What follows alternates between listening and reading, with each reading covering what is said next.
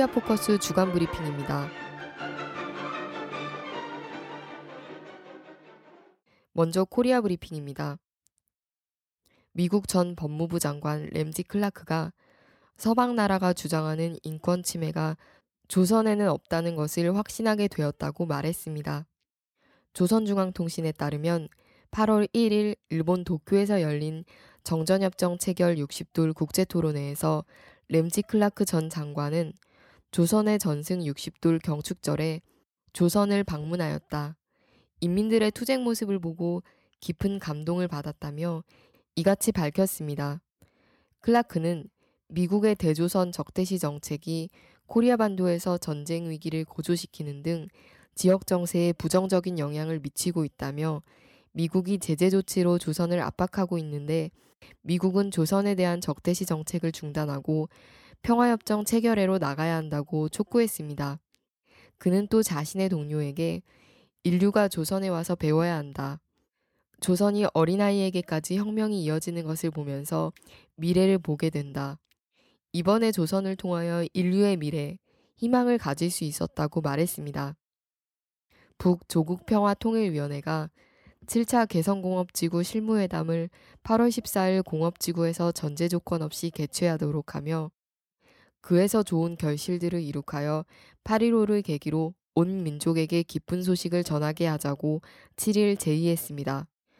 조평통은 이제 며칠 있으면 8.15 해방 68도를 맞이하게 된다며 이 시각 북과 남 쌍방이 해야 할 것은 개성공업 지구를 파탄해로 몰아갈 것이 아니라 소중한 민족 공동의 재부를 위기에서 구원하고 번성하게 하는 것이며 이것이야말로 애국적 용단이고 정의로운 선택이라고 밝혔습니다.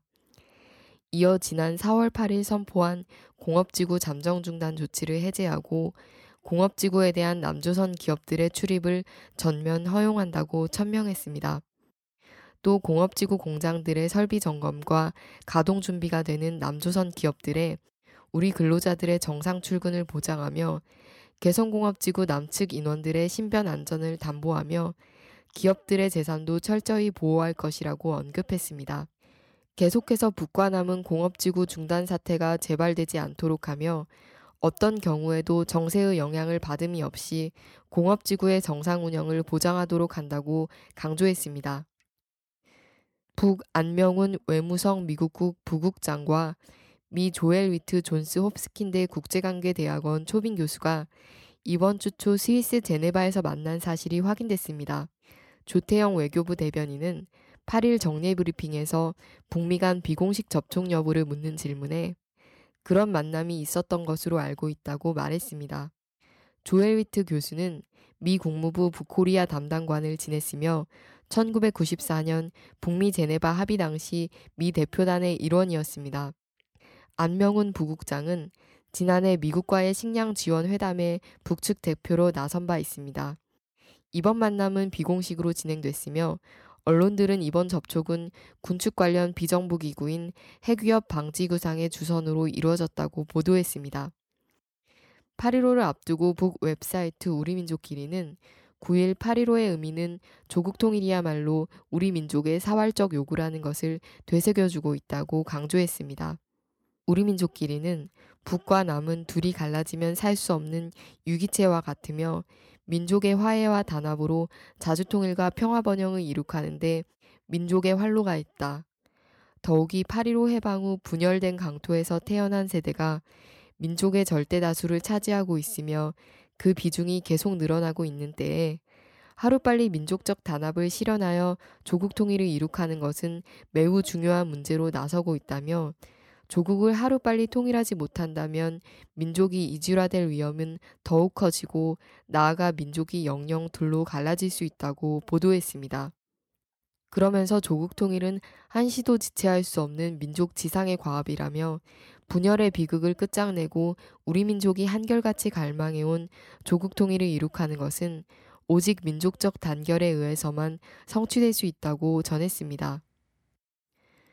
고려대 한국사 연구소가 8일 일본인이 운영하는 위안소에서 종업원으로 일한 조선인이 남긴 일기 원본을 공개했습니다. 연구소는 고려대에서 기자회견을 열고 작성자는 일기에 일본군 위안부 동원과 위안소 운영 실태에 관한 기록을 여러 차례 남겼다고 밝혔습니다. 일기에는 매일 오전 일본군 병참사령부에 위안부 관련 영업일보를 제출한 사실, 필요에 따라 위안소를 이동시킨 사실, 대규모 위안부 동원이 여러 차례 이어진 정황 등이 나와 있습니다.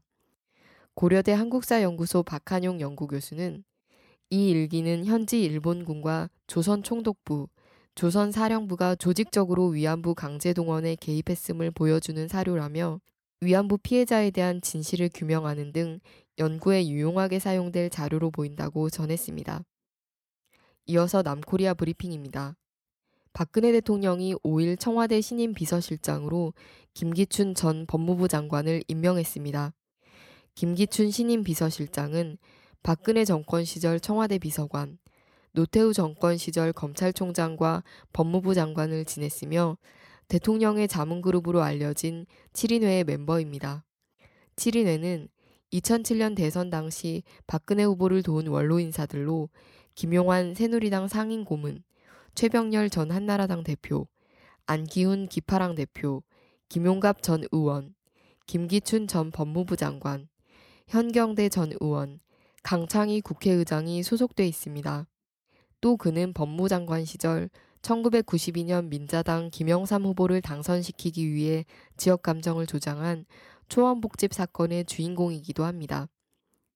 민주당 박영선 의원은 인선 발표 직후 트위터에 김기춘 신임 비서실장 1974년부터 1979년까지 유신 시절 중앙정보부 대공수사국부장 유신 공안의 추억 한여름 남양 특집 인사, 국정원 국조 물타기 인사, 소름 끼치네요라는 글을 남겼습니다. 국가정보원 댓글 의혹 사건 등의 진상규명을 위한 국정조사 특별위원회는 6일 국정조사 기간을 15일에서 23일로 연장하기로 했습니다. 여야는 23일 국정조사 결과 보고서를 채택하기로 합의했으며 청문회 일정도 하루를 늘려 14, 19, 21일 3일에 걸쳐 진행하기로 결정했습니다. 이들은 원세훈 전 국가정보원장과 김용판 전 서울경찰청장을 증인으로 채택하는 데 합의해 14일 청문회에 소환할 예정이나 김무성 권영세 증인 채택에 대해서는 합의를 이루지 못했습니다.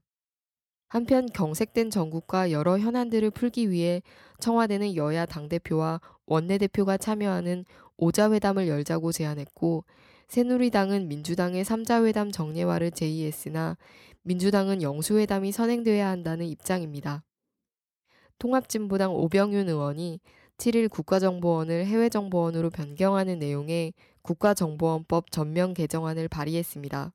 진보당은 국정원의 국내 정치 개입이 법으로 금지된 지 16년이 지났지만 여전히 국내 정치에 개입하고 있고 수사권을 같이 가지고 있다며 수사권 폐지, 국내 정보 수집 권한 폐지, 비밀 관리 권한을 박탈하여 국내 정치 개입, 정권안보 기관으로 전락한 국정원을 사실상 해체하는 국가정보원법 전면 개정안을 발의한다고 발표했습니다. 그러면서 법안의 핵심 내용으로 국정원의 명칭을 해외정보원으로 변경, 국정원의 정보 수집 범위를 대테러 및 국제범죄 조직 등 국가안보에 관련된 해외 정보에 한정하고 국내 정보, 북한 관련 정보 수집 기능을 통일부 산하 통일정보원으로 신설하여 이관해야 한다고 밝혔습니다.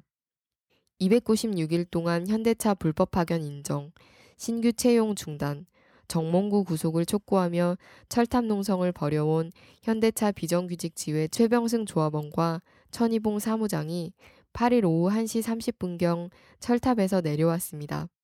두 노동자가 내려오기 전 열린 기자회견에서 참가자들은 천희봉 최병승 동지의 헌신적인 투쟁을 기억하는 우리는 오늘 농성투쟁 중단을 새로운 투쟁을 위한 계기로 삼을 것이라며 반드시 승리해서 불법 파견 철폐 투쟁 10년의 결실을 맺을 것이라고 결의했습니다.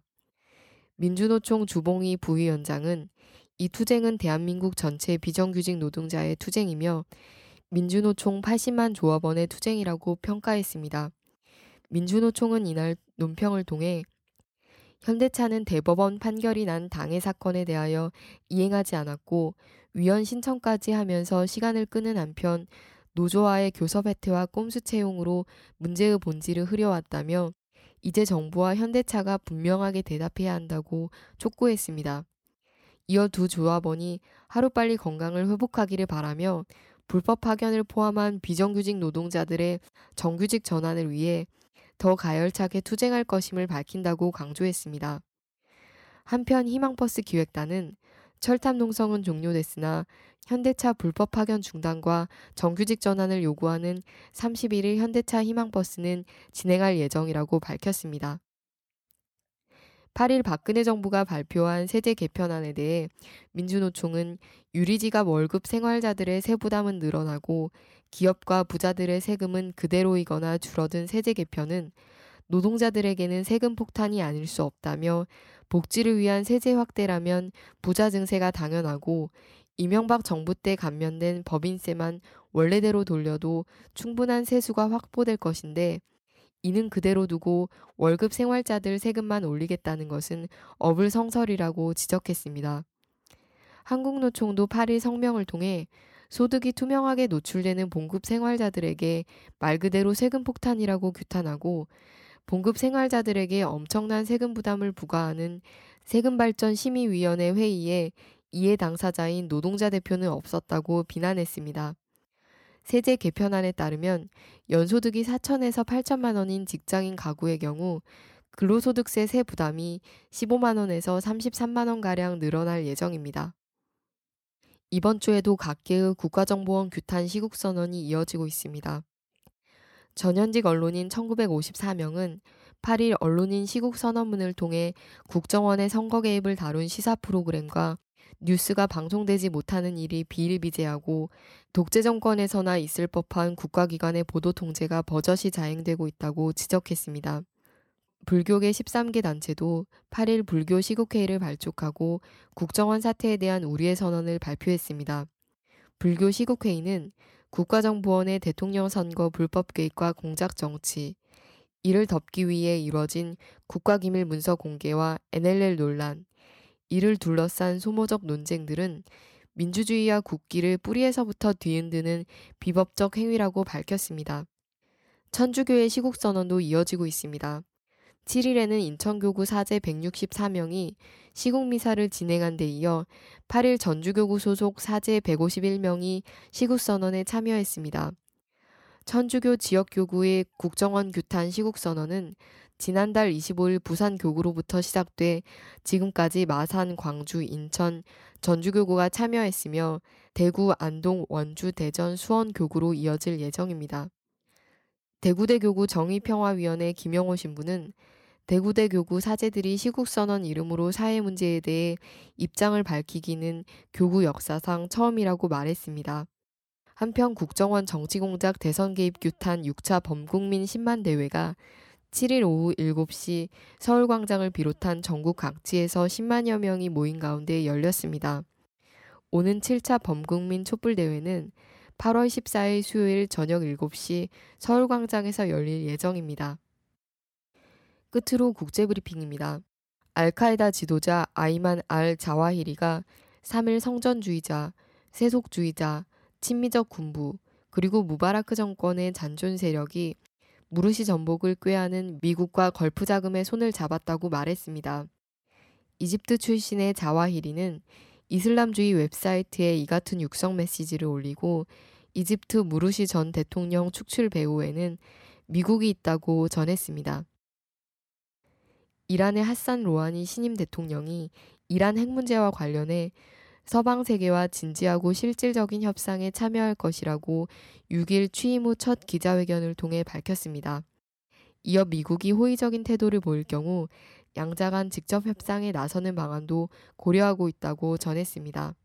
로하니 대통령은 이란의 평화적인 핵 프로그램은 국가적 정책이라며 이란이 지닌 권리를 포기하지는 않을 것이라면서도 이란처럼 상대방도 준비가 돼 있다면 그리 머지않아 열릴 핵협상에서 양측의 우려가 해소될 것이며 결국 모두 윈윈하게 될 것이라고 말했습니다.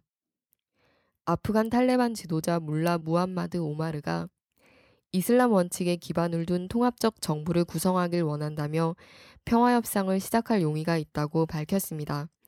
오마르는 6일 AP통신 등 외신에 이메일 메시지를 보내 탈레반이 알카에다와 연계를 끊겠다는 약속을 하지 않은 채 미국이 아프간을 다른 나라를 공격하기 위한 기지로 삼지 않겠다고 약속함으로써 협상 물꼬를 터야 한다고 전했습니다.